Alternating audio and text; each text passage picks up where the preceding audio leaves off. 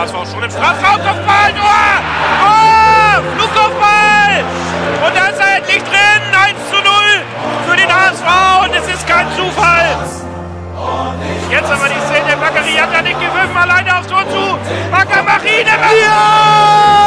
1 zu 0! Tabellenführer und Sieger dieses Spitzenspiels ist nur ein Club und das ist nur, nur der HSV. Moin, ihr Lieben. Es ist wieder Zeit für das Volksbackeflüster nach einer kleinen Pause mit Nando. Bitte? Berger und Lasse. Ihr, wir habt ja mitbekommen, die Lage ist momentan ein bisschen schwierig. Wir haben eine Corona-Pandemie auf der Welt, die uns alle zu Einschränkungen zwingt.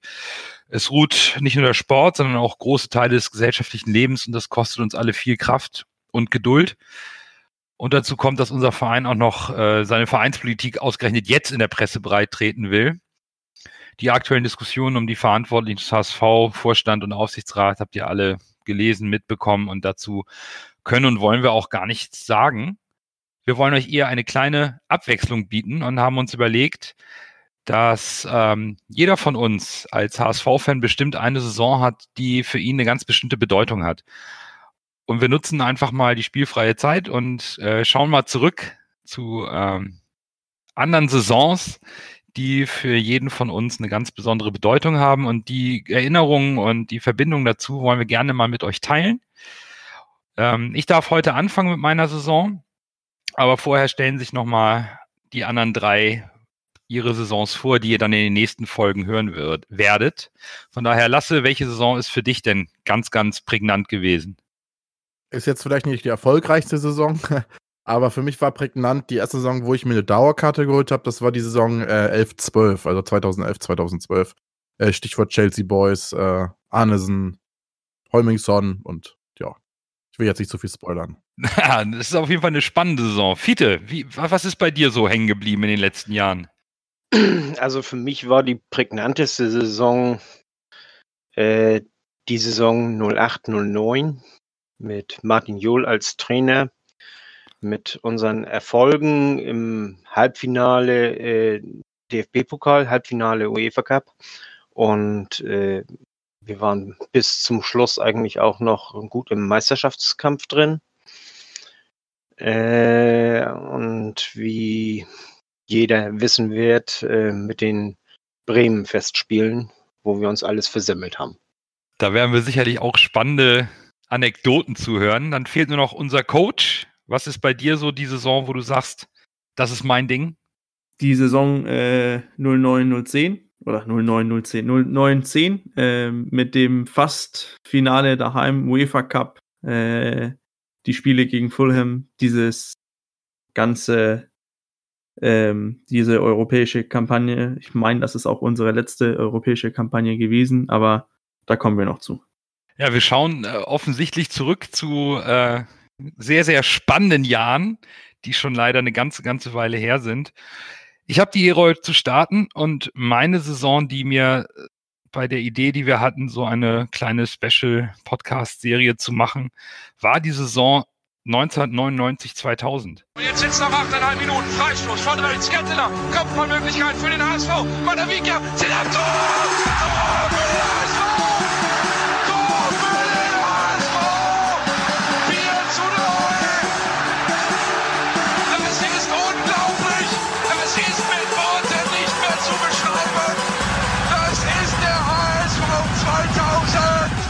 Das hatte eine ganz besondere Bewandtnis. Ich habe 1999 mein Abitur bestanden und wie das dann halt so ist, wenn man aus der Schule rauskommt, steht man erstmal vor großen sozialen Veränderungen. Man hat jahrelang die gleichen sozialen Kontakte, immer den gleichen Rhythmus in der Schule, seine Freunde, man verabredet sich damals zu Partys und schwänzt mal eine Stunde und geht ein Bier trinken an der Alster. Und das war dann plötzlich weg. Und da gab es auch noch kein WhatsApp und das Internet und so. Und dann äh, war plötzlich das, diese Sicherheit und die Geborgenheit im, im täglichen sozialen Umfeld war einfach nicht mehr so, so präsent. Und das Gleiche ist es dann auch, wenn du in der Sommerpause ähm, über den HSV nachdenkst. So, du kannst nicht jeden Tag ins Internet gehen und alle möglichen Nachrichten und Transfergerichte lesen, sondern ähm, Zeitung. Zeitung, ein bisschen Videotext und äh, eigentlich war es das schon. Und ich habe mir halt ja, so ein bisschen mit mir gekämpft, so was mache ich eigentlich nach der Schule und ähm, wie geht es eigentlich beim HSV weiter? Weil das war ja schon eine große Tristesse in den 90er Jahren und es gab leichten Anlass zur Hoffnung beim HSV 1999. Frank Pagelsdorf war, äh, ging in seine dritte Saison als HSV-Trainer und hat es geschafft, den HSV stetig in den vorherigen zwei Jahren zu verbessern. Ich glaube, äh, 98, 99 sind wir siebter geworden. Und der HSV hat äh, Madavikia damals geholt, 1999 im Sommer, Hashemian, Nico Kovac und Roy Preger. Geil. Das sind Namen, das muss man sich das muss man sich auf der Zunge zergehen lassen, ne? Nico Kovac ablösefrei, Roy Preger ablösefrei. Und wir haben das Stadion umgebaut zu der Zeit. Es wurde in der Saison 99, 2000 eröffnet, damals noch ohne Dach, aber das Stadion stand. Und der Trikotausrüster war Fila und Sponsor auf dem Trikot war Hyundai. Also das sind alles so Dinge, ähm, wenn man sich das nochmal vor Augen führt, das ist komplett irre. Und der Vorstandsvorsitzende damals äh, ab 99 war Werner Hackmann. Also alles Sachen, wenn du heute anfängst zu googeln, da, da drehst du durch bei den wenigen Dingen, die man da noch rausfindet. Also ich musste tatsächlich auch noch ein bisschen googeln, um alles zusammenzubekommen. Aber das war schon so, so, so, so sah mein Sommer aus. So morgens irgendwie Mopo Sportteil noch große, große Artikel und, und immer ganz gespannt. Das erste, was ich aufgeschlagen habe, war die HSV-Seite, was steht da Neues drin? Und damals war auch die Sportbild am Mittwoch immer noch ein Highlight, weil da große Interviews waren und, und richtig viel zur Bundesliga, was du heute halt alles äh, im Internet bekommst. Das Kickerheft. Hast du, hast du ein Kickerheft? Das Kickerheft, natürlich, wo die Noten dann damals noch drauf. Ah, herrlich, Fiete, na klar. Kickerheft, Sportbild und jeden Tag die Mopo auf dem Weg zur Schule für, ich glaube, damals noch oh, lass mich lügen, 50, 50 Pfennig? 50, 60 Pfennig, irgendwann wurde es, glaube ich, mal erhöht, war, glaube ich, der Mofo-Preis. Klar, das waren die drei Zeitschriften daraus. Ähm, das können unsere beiden Jungspunde, glaube ich, gar nicht nachvollziehen. Da haben wir unsere Infos herbekommen. Ja, die DEMA kenne ich schon noch. Also. Ja, gut, okay, okay. Aber äh, hast du schon recht, ja. Das ist, das ist halt, ähm, das ist so ein bisschen surreal, als ich drüber nachgedacht habe. Und ähm, heutzutage kann man auch im Internet alles googeln. Ne? Was mache ich nach dem Abi? Äh, wo, einen Ausbildungsplatz online bewerben oder Studium. Die Möglichkeit gab es damals nicht. Jetzt komme ich aus einer Einwandererfamilie und ähm, da war dieses Wissen, was macht man direkt nach dem Abitur noch so gar nicht da. Das läuft halt nicht von allein wie die Schule. Du wirst versetzen, es geht weiter. Ja, und so stand man da so ein bisschen verloren und äh, die größte Vorfreude war eigentlich dann tatsächlich trotz der äh, schlimmen Jahre im alten Volkspark, war tatsächlich die neue Saison, weil das war so eine gewisse Konstante im, in meinem Privatleben, in meinem Hobbyleben, in meiner Freizeit. Und ähm, ja, dann ging's, dann ging's halt irgendwann los. Direkt, wie, wie so oft, ne? Erstes Spiel in München. Saisonauftakt. Und das war, weiß ich nicht, also der HSV hat Bayern am Rande einer Niederlage gehabt und die haben in der 90. den Ausgleich kassiert am ersten Spieltag und spielen 2 zu 2 in München. Und da ging's, da ging's schon los. So, da wurde die Presse richtig positiv. Da, da war plötzlich so eine kleine Euphorie entfacht. Der HSV hat den, hat den großen FC Bayern München am Rande einer Niederlage. Jetzt habe ich mal eine Frage, vielleicht nicht direkt an Fiete, der wird's noch wissen, aber ihr zwei. Wisst ihr eigentlich, wie man damals die Fußballspiele gesehen hat? Wo hätte ich auf dem Fernseher eigentlich eine, eine Zusammenfassung vom Spiel Bayern HSV sehen können. Also live war es Premiere. Premiere hat damals, da bin ich mir jetzt nicht ganz sicher, noch nicht alle Spiele live gezeigt. Das hat ein bisschen gedauert. Alle Spiele live kamen erst die Saison drauf. Sie hatten das Programm nach und nach aufgestockt. Ich weiß nicht, ob man es damals schon auf Premiere äh, direkt sehen konnte. Da, also da, Zusammenfassung, war das schon RAN? Nee, ne? Ja, es war RAN Sat 1 Fußball, korrekt.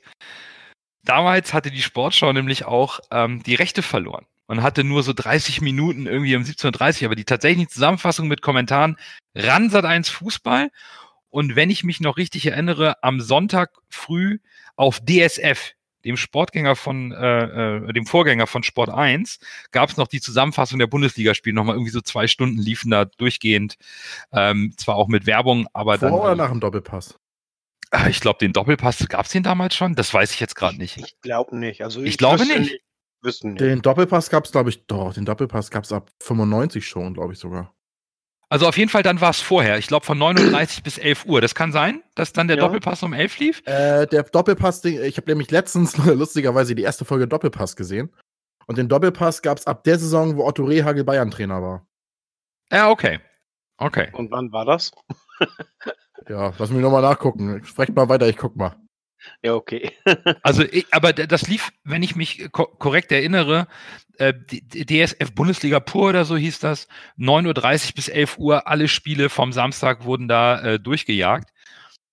Und da, da, da- Na, nur noch, noch eine Frage vor, äh, vorweg. Ähm, haben wir in dem Jahr nicht auch noch UI Cup gespielt? das stimmt.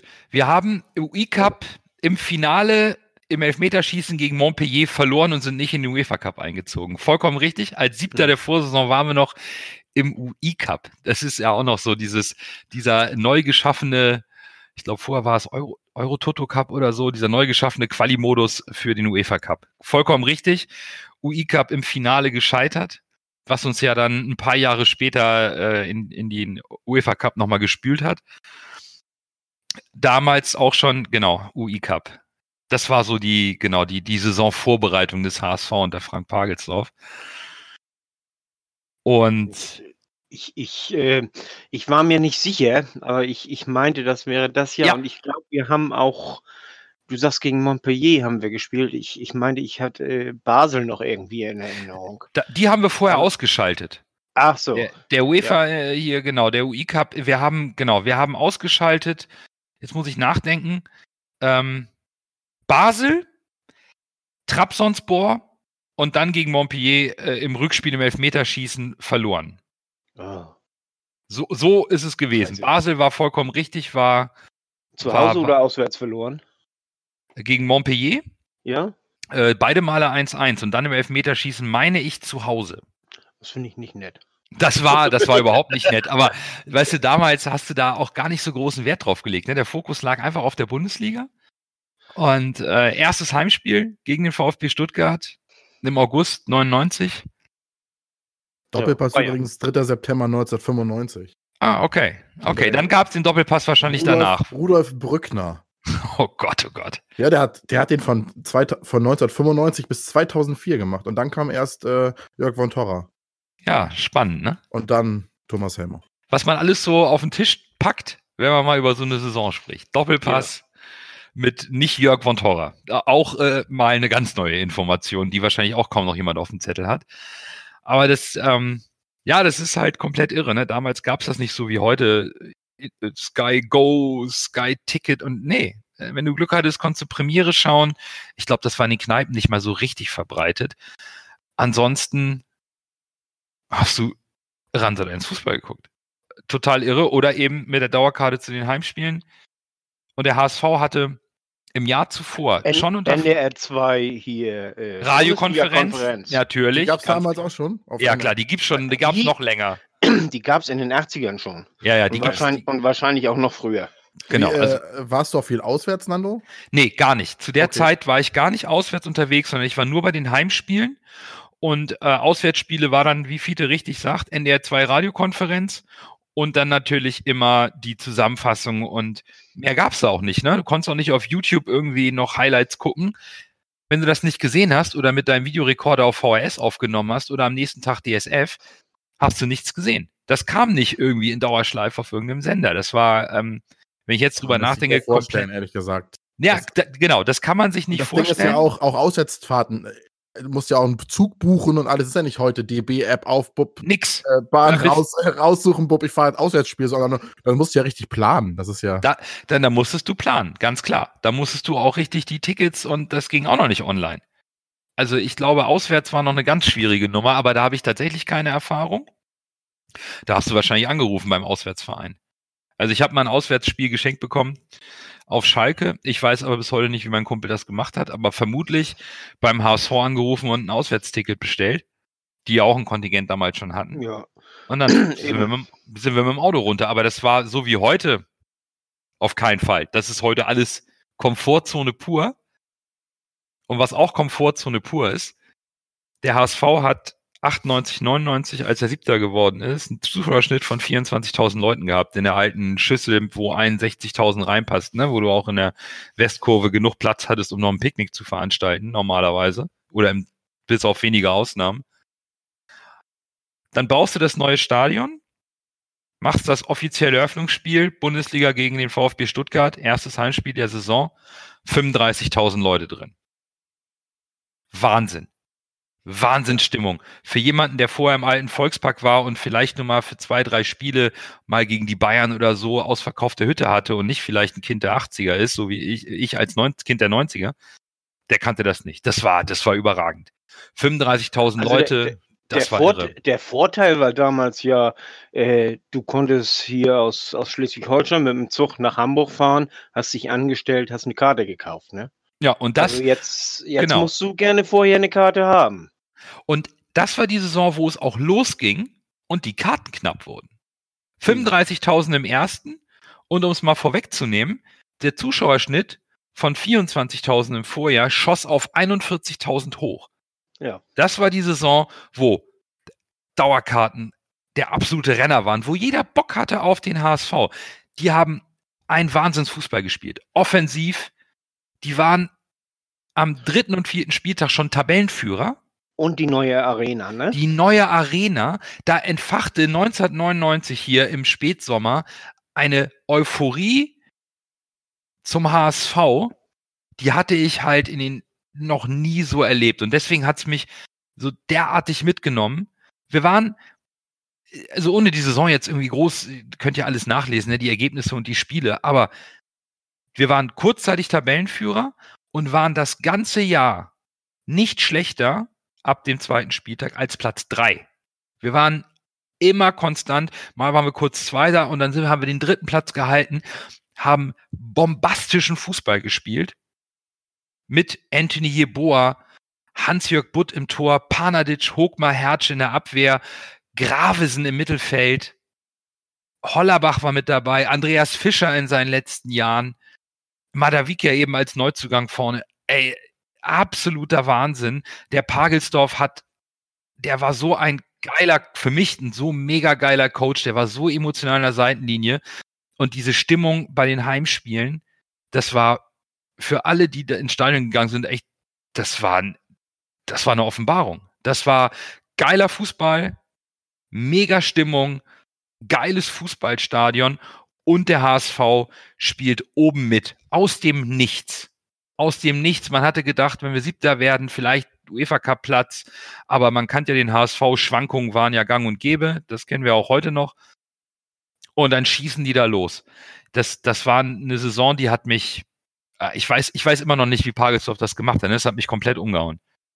Ähm, meine Frage war Thomas Doll noch da? Dolly, Dolly war da. Ich war, glaube, glaub der ich, wurde, der wurde zurückgeholt. Das war einer seiner. Ich glaube, seine letzte Saison, ne? Kann das angehen? War das seine letzte? Oder, nee, oder war in der nächsten Er hat noch bis 2001 mitgespielt. Er kam 98 doch zurück. Ja, ja, er kam 98 zurück. Ähm, also ein Jahr vorher. Okay. Aber da, da hat er nicht mehr, da war er nicht mehr so fit, ne? Der war ja auch verletzungsgeplagt. Ja, Cardoso ja seine Knieprobleme, ne? Genau. Cardoso war wieder zurückgekommen von der Laie, meine ich, in dem Jahr. Der war eigentlich der Spielmacher. Oh, Cardoso, geil. Genau, Cardoso, Harald Spörl in seinen letzten äh, Spielen, auch eine langjährige Legende. Der hat äh, da auch kaum noch eine Rolle gespielt, war halt immer noch im Kader, der alte rechte Verteidiger. Das war, das war schon irre. Sona Üsal war damals auch im Kader, als junger Bursche. Fabian Ernst. Also, das sind alles Namen, ne? Kann man sich, äh, muss man sich halt mal anschauen. Das war einfach mal eine komplett andere Truppe. Das lief damals auch transfertechnisch äh, völlig anders ab. Das kann man sich heute einfach nicht vorstellen. Waren ja auch sehr gute Transfers, ne? Das muss ja, man ja auch da, sagen. Da wurde auch wirklich ganz mit einem schmalen Geldbeutel geguckt, wie kriegt man das hin? Äh, Anthony aber, aber auch, auch, auch, auch, richtig passende, also hier Medi haben wir ja echt, echt mal einen guten rechten Verteidiger gehabt. Vor allen Dingen einen modernen, der auch mit nach vorne ging. Die anderen, die waren ja immer alle äh, Methode Holzhacker, ne? Das war. Ja, Methode Holzhacker, also, also so wie, wie Hollerbach, weißt du, auf der linken Seite Ja. äh, hinten äh, äh, dicht machen, aber, aber äh, keine, äh, keine hier äh, Impulse nach vorne gesetzt. Ne? Und Medi war ja einer, der, der lief richtig modern die, die, äh, äh, die Seite hoch und runter. Wobei Medi zuerst ja als Außenstürmer kam oder als rechter Mittelfeldspieler. Ne? Das, der hat ja erst ganz offensiv gespielt, später immer Ja, weiter aber wurde, zurück. wurde, ja, wurde ja zurückgezogen denn, ne? Ja, aber noch nicht von Pagelsdorf, meine ich. Ich glaube, das kam, kam, kam später unter, unter Doll. Ach so. Doll hat ihn da, Nee, glaube ich, damals. Hat, vor, vorher hat er auch schon. Vorher er- auch. ja, Ich, aber ich, Also ich das- erinnere das mich nur ich. an, ich erinnere mich nur, dass ähm, äh, Kiriakov ist zu TB Berlin gegangen und dann fehlte uns in, in Pagelsdorf äh, System irgendwie vorne rechts der, der, der, der Flitzer, der die Bälle reinschlägt. Hm. Und dann hat er dafür Medi geholt, der auch ähm, ordentlich Gas gegeben hat. Das, der, da ging ja seine Beliebtheit, kam danach noch, noch deutlich mehr, aber da war es schon so, wo man gedacht hat, ah, Kiriakov ist weg, der war so ein Dribbelkünstler und dann zack, Medi klappte, Hashemian klappte nicht so gut. Aber Nö, aber, aber. Als Joker war, war ganz praktisch, klar. Also Ja. war Und, super. vor- und vor allen Dingen äh, Nico Kovac als äh, ja, gut. zen zentrale Figur im, im hinten im Spielaufbau und auch in der in der Verteidigung. Also Ja, Kovac, war, er war er war ja äh, so ziemlich der erste, also war ja schon fast fast ein Libero. Ja. So ein bisschen. Ne? Ja, Also, also- also Kovac war so- irre zusammen mit Gravesen, was die da im Mittelfeld sich aufgeteilt haben. Ja. Da- da- Das, das war schon irre. Ich meine, ganz interessant vielleicht auch für unseren Coach. Kannst du dir die Taktiker an, die äh, Pagelsdorf gespielt hat? Ich kann es mir vorstellen, wenn, wenn Gravesen und Hollerbach im, im selben Verein sind. Na, sag. Ziemlich rus rustikal. Auf Und jeden welche Fall ohne- Aufstellungsvariante hat er meistens gewählt? Ah, das war die Zeit 4-3-3? 3-4-3. Ah, 3-4-3. Er hat, er hat Hollerbach auch so ein bisschen vorgezogen. Er hatte eigentlich fast immer Hogmar mehr oder weniger als zentralen Innenverteidiger oder wenn du so willst, Libero und Hertz und Panadic als Manndecker. Das war die Dreierkette. So sah das halt immer aus. Und dann kam dieses kompakte Mittelfeld eben auch mit Kovac, Gravesen, Cardoso, Hollerbach und dann schob er vorne halt mit Madavikia, Jeboa und äh, Roy Preger den Angriff zusammen. Das war so die Grundausrichtung, wo, wo man heute spielt ja kaum noch, also heute spielt es halt als Fünferkette, ne, mit den offensiven Außenverteidigern. Aber damals fand ich das schon sehr beeindruckend, dass ein Pagels auch einfach gesagt hat, ich stelle einfach drei Innenverteidiger hin. Hinten. Ich, ich stelle drei Innenverteidiger hin. Ich weiß nicht, ob das, ob das jetzt die Saison ist, aber es gibt ja die, die Geschichte auf jeden Fall. Er hat Thomas Gravesen die erzählt in, seinen, in, in einem dänischen Fußball-Podcast, wo er, wo er seine Legendenelf zusammenstellen muss. Und da hat er eine Geschichte erzählt über, über Bernd Hollerbach. Das war, da war irgendein Vorfall, wo HSV-Fans einen St. Pauli-Zug mit, mit Eier beworfen hat. Wollten sich die St. Pauli-Fans dann rächen und sind dann durchs Gebüsch gekrabbelt und dann plötzlich sind die auf die HSV-Spieler zugelaufen alle, alle anderen Spieler liefen weg, nur äh, Thomas Gravesen und, äh, und Bernd Hollerbach haben sich erstmal die Ärmel hochgekrempelt und sagen so, jetzt, jetzt gibt's mal richtig auf die Nüsse. Und dann sind Ja, die Pauli-Fans vor, vor den äh, ähm, aufgestoppt und haben einfach äh, O Tannenbaum oder sowas gesungen. Ja, das, das, Sowas das waren damals halt, das sind halt Zeiten, das, das gibt's ja heute nicht mehr beim gläsernen Profi, wo alles sofort ähm, über die sozialen Netzwerke und den Medien steht. Ne? Das war, das waren damals, damals gab's das halt nicht. Ne? Du bist auch ganz unschuldig zum Spiel gegangen. Du hast ja auch am Samstag wusstest du nicht, wenn du nicht noch im Videotext irgendwie zufällig was gesehen hast, wusstest du nicht, ob jemand verletzt ist oder nicht. Aufstellung. Aufstellung war was Besonderes. Bist ins Stadion gegangen und hast gewartet, bis die Aufstellung, im, im, wenn du nicht im VIP-Bereich saßt, wo es damals auch schon die Ausdrucke mit der Aufstellung gab, du hattest keine Ahnung. Da wusstest du eine Stunde nicht vorher, lief das nicht durch die Medien, nix. Warst im Stadion, hast dein Bier in der Hand gehabt und dann kam die Aufstellung und dann, äh, Und wenn du dann nicht aufgepasst hast, dann äh, konnte das passieren, dass du erstmal warten musstest, wer spielt da überhaupt. ja genau, also anhand des Aufwärms konntest du dann vielleicht noch erkennen oder erahnen und dann kam Ja. irgendwann die Aufstellung. Also äh, nur, äh, es ist so ein bisschen nostalgisch gerade von mir, aber die Saison war einfach, ich war zwar schon immer HSV-Fan, aber die Saison, die hat mich komplett, also da, da war Schluss, ne? Da wusste ich, ist, also zurück vom HSV kann ich ab dem Moment spätestens nicht mehr, weil das einfach aus dem Nichts und wenn du, das war, das war mega. Das war eine, ich meine, wir haben ein, am Ende der Saison auf Platz drei hatten wir eine, die bekannte HSV-Auswärtsschwäche.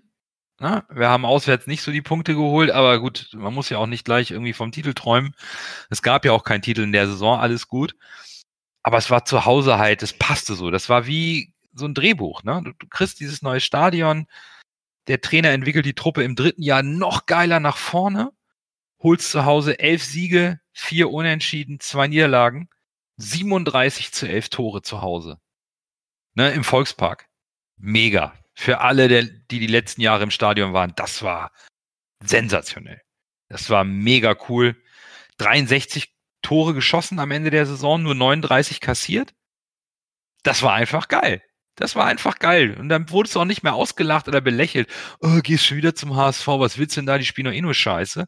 Nee, da war richtig die ganze Saison über Euphorie, tolle, also super Presse und, und da wuchs eben diese, dieser HSV wieder so ein bisschen aus dem Boden. Ne? Das war nicht mehr so die graue Maus.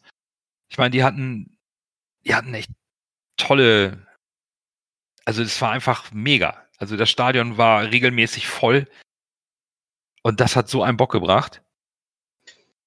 Das, Weißt du- das, das ist irre. Weißt du zufällig noch, was eine Dauerkarte damals gekostet hat? Ja. Zufällig weiß ich es tatsächlich, aber auch nur, weil ich nachgucken musste. ähm, der HSV hat in der Saison, ich glaube, äh, kurz, also ich glaube, im, äh, mehrere Wochen, elf Wochen vor Saisonbeginn. Jetzt würde man über die Zahl vielleicht auch nicht mehr so lachen. Am 22. Mai ging der Dauerkartenvorverkauf los. Am 2.6. waren schon 9800 Dauerkarten verkauft. Damals, 1999, nur für ein neues Stadion. Ohne Titel, ohne nix. Stehplatz ähm, gab es auch kaum noch welche. 230 Mark hat der Stehplatz damals, glaube ich, voll, Vollpreis gekostet. Geht ja sogar. Ja, Ja, also, also runtergerechnet Ja. ne, 100, 150 Euro. Das ist doch gar nicht, das ist ja. Meine erste Dauerkarte als Also ich Schüler. meine, das ist, das ist eigentlich relativ teuer sogar. ja, meine erste Dauerkarte als Schüler Anfang der 90er hat als Mitglied 55 Mark gekostet in der Westkurve.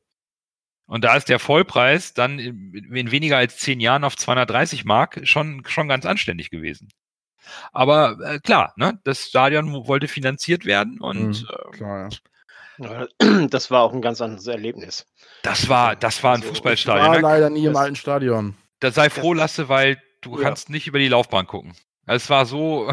Mir wurde immer nur vom Zenit erzählt im alten Stadion. Ja, Wenn das, man da ähm, drüber geguckt hat, das soll wohl so toll gewesen sein.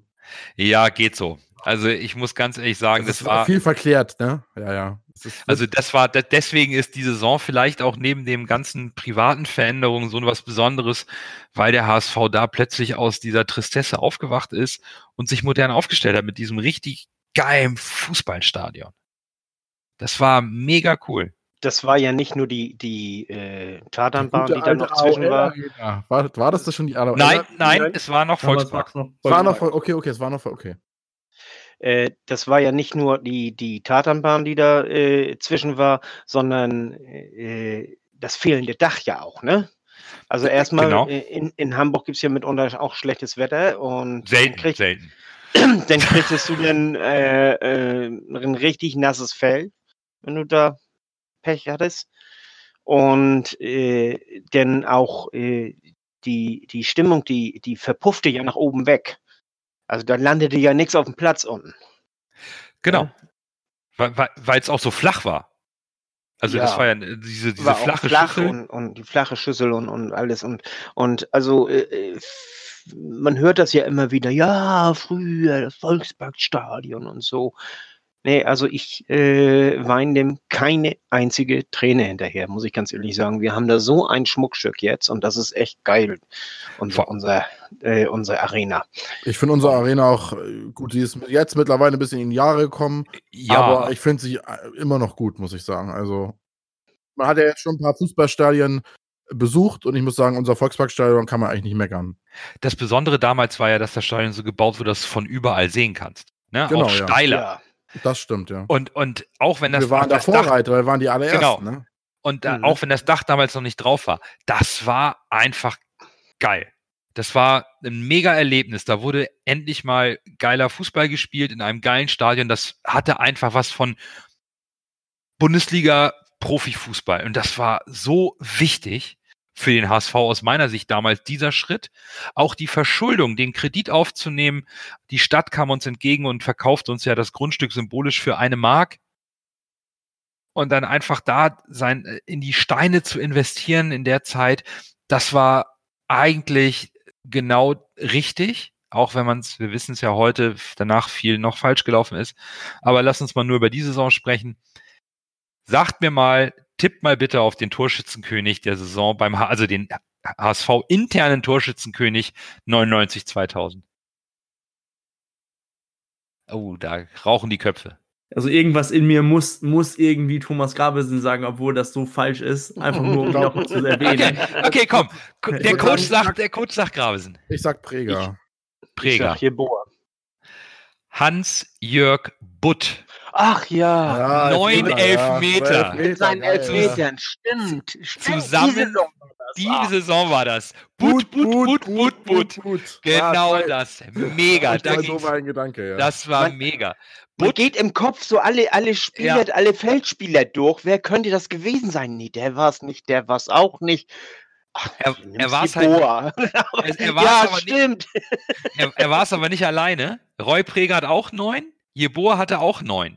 Also die drei Ja, waren die. Und dann haben die wir drei- alle recht gehabt. Ja, genau. Und danach kam Cardoso mit acht. Der hat damals auf der zehn.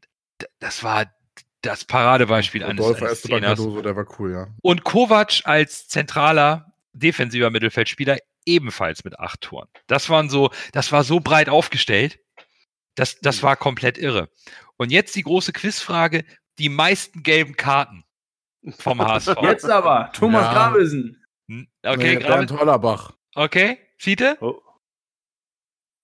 Ah, ich glaube, ich sage, nee, nee, nicht hier Hollerbach, sondern auch nicht Gravesen.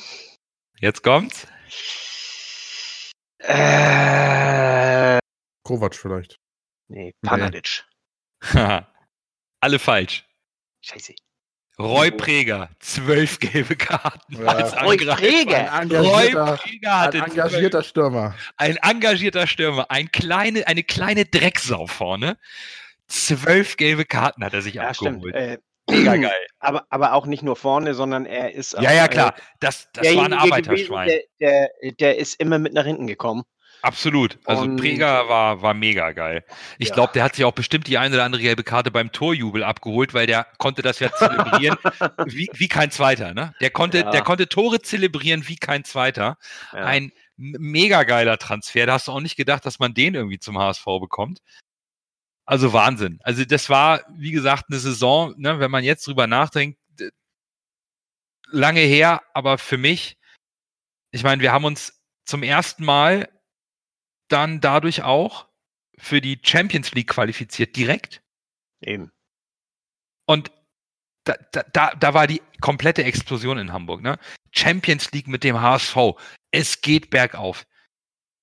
Alle wollten ins Stadion. Ich meine, der, der, Stadion, die, der Zuschauerschnitt ist ja dann rapide in den Folgejahren hochgegangen. Ihr wisst ja selbst, Karten kriegen.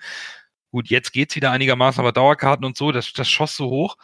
Und einfach diese Saison, diese, diese Heimspielatmosphäre, zum ersten Mal sozusagen richtig Fußball in einem Stadion, wie Fußball zu erleben, wie man das vielleicht sonst immer nur aus den Geschichten aus England kannte, aus den Stadien. Äh, das war für mich, als ob ich die ganzen Jahre, seit ich ins Stadion ging, von klein auf, äh, den HSV, das, als ob das alles nur Vorgeplänkel gewesen wäre. Die Saison war so intensiv, so unglaublich positiv und vielversprechend, dass ich gedacht habe, boah, ich denke immer noch so gerne an dieses Jahr zurück, in diesem, zum ersten Mal in diesem neuen Stadion, wo sozusagen der neue HSV geboren wurde. Und klar, privat selbst nach der Schule habe ich mir dann einen Job gesucht, habe meine erste eigene Wohnung gehabt, habe mein erstes eigenes Geld verdient, habe das Arbeitsleben kennengelernt und das war für mich einfach so, dieses eine Jahr war, war total irre.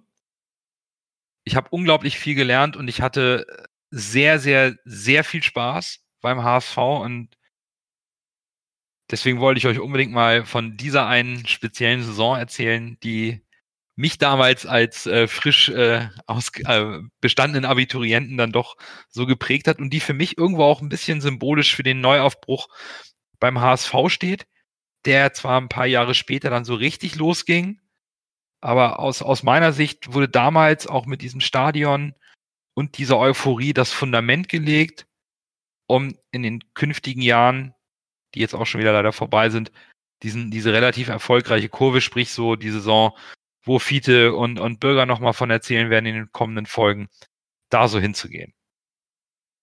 Ja, das ist ja von da ab an so peu à peu immer ein bisschen äh, sind wir erfolgreicher geworden. So, ich meine, sicherlich mit hoch und runter und aber äh, also den so UI Cup haben wir dominiert, die Folgen. Ja, stimmt, der UI Cup war unser. Ja, ich meine. Ich war, ich war auch richtig traurig, als sie den abgeschafft haben, muss ich ganz ehrlich sagen. Das war das, war das HSV-Turnier. Also das, ja, der HSV-Wettbewerb, ja. Äh, ja, so ein paar Mal haben wir da echt abgeliefert. Und, und vor allem eins, äh, eins der, der zwei besten Spiele, die ich je im, im, im äh, in der Arena sehen durfte. Ich habe ja äh, einerseits äh, das 4 zu 4, das habe ich ja sehen dürfen. Ich muss ganz ehrlich sagen, da bin ich äh, wie die Jungfrau zum, zum Kinder gekommen, so ungefähr. Das äh, äh, hier unser Captain, also hier vom Handball, äh, sagte hier, er wollte zum Fußball, ob ich mit will. Ich sag, was, gegen wen spielen die denn? Ne? Also Champions League, das wusste ich schon, aber ja, gegen Juve. Ach ja, hört sich interessant an. Besorgen wir mal eine Karte mit. So, und dann sind wir da hingegangen und, und dann dieses Spiel gesehen. Also das war Wahnsinn. Und das zweite Spiel eben das Endspiel im, im UI Cup gegen Valencia. Oh ja, ja, das. Da war eine Stimmung im Stadion, also ich würde sagen sogar noch besser als, als beim 4 zu 4. Also da hat das ganze Stadion, das kann man sich heute irgendwie gar nicht mehr vorstellen.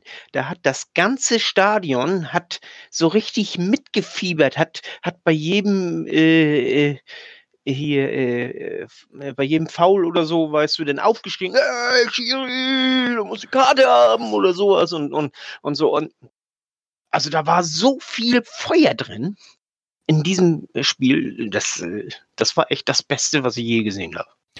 Ja, das 4 zu 4 ist natürlich auch so ein, so ein Punkt, ne? Viele gucken es gerne auf YouTube und kriegen ja. dann auch Gänsehaut. Die Saison 99, 2000, das war die Basis, da war die Qualifikation, genau, das, dass wir im September dann, im September dann dieses Jahrhundertspiel gegen Juventus Turin, das war für mich im Stadion tatsächlich auch eine komplette da Explosion. Äh, das, das legendäre Video auf YouTube da mit dem und, von, und den äh, mit, von, von äh, was war der Kommentar von äh, Radio Hamburg? Genau, der, nee, der Energy, Energy, der Energy. Damals genau. haben auch. Äh, Von Mac auch, Morty Movies kommt am Anfang. Das weiß ich noch genau. Ah, das ja. ist so geil. Und damals hat RTL im Videotext eine Umfrage gestartet, ob sie Bayern oder HSV live übertragen sollen. Frei empfangbar. Und der HSV hat, das, hat die Abstimmung um Längen gewonnen. Und dadurch wurde das überhaupt erst im Fernsehen übertragen. Sonst hätte man das auch nicht so. Äh, also mhm. die Radiomoderation ist legendär für mich im Stadion. Das vergesse ich nicht. Das war, nein, man schneidet halt das, das 4-4 ab, ne? Bis zum 4-3 war ja, das ein Erlebnis. Das war ein Elfmeter, den Barbaras verursacht hat, ne? Ja, an, an ja. Äh, hier Schwalbenkönig Insagi. Ja. Ähm, Wie alt ist der eigentlich gewesen? Ja, die gehen auch schon alle irgendwie auf die 15. Ja, aber ne? Insagi hat ja echt noch lange gespielt. Den habe ich noch, seitdem ich dann richtig aktiv Fußball gesehen habe, selbst da habe ich noch Insagi gesehen, beim, bei Milan. Ja, bei Milan damals war es ja auch so üblich, dass man da irgendwie bis äh, zum freiwilligen Wahnsinn, Rentenalter Wahnsinn. gespielt hat. ähm, ja, ist ja so. Frei, mein, freiwillig vor allem. Ja, ich meine, Maldini hatte ja auch einen Vertrag, bis er gesagt hat, ich möchte nicht mehr. Also das, das gehört schon dazu. Aber nein, also das, um es abzuschließen, um auch die anderen nicht weiter zu langweilen, das war meine besondere HSV-Saison, die ich wahrscheinlich doch sehr, sehr, sehr intensiv erlebt habe die mich sehr geprägt hat, neben meiner privaten Veränderung. Und freut euch auf die nächsten Folgen. Da kommen dann entweder Fiete, Lasse oder Bürger mit ihrem, mit ihrer Saison. Achtet gut auf euch. Richtet euch wirklich an die offiziellen Vorgaben. Bleibt gesund und haltet durch. Wir wünschen euch viel Kraft. Bis zur nächsten Folge. Nur der Nur der HSV.